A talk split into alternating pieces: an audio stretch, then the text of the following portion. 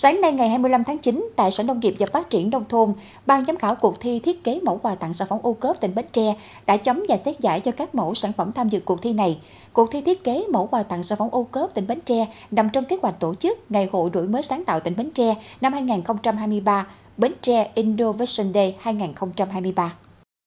Sau thời gian phát động, ban tổ chức cuộc thi đã nhận 21 sản phẩm của các chủ thể gửi về tham gia. Các mẫu quà tặng được thiết kế khá đa dạng về kiểu dáng, chất liệu giỏ quà. Sản phẩm trong giỏ quà đều là những sản phẩm OCOP đặc trưng của tỉnh như mặt nạ dừa, dầu dừa tươi, kẹo chuối, kẹo dừa, bánh phồng sữa, mứt bưởi, tôm khô, mắm tôm chua.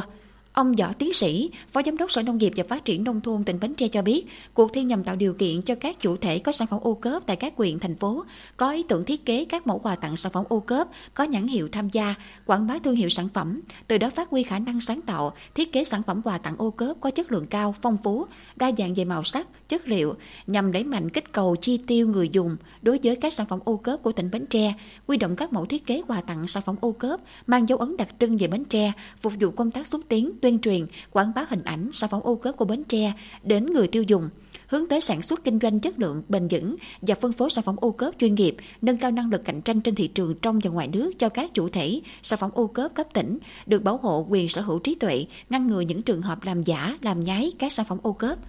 Kết quả có 3 sản phẩm đạt giải ba là sản phẩm số 1, hộp quà thượng hạng, sản phẩm số 17, tình quê xứ dừa và sản phẩm số 15, tự nhiên tinh khiết và 5 giải khuyến khích.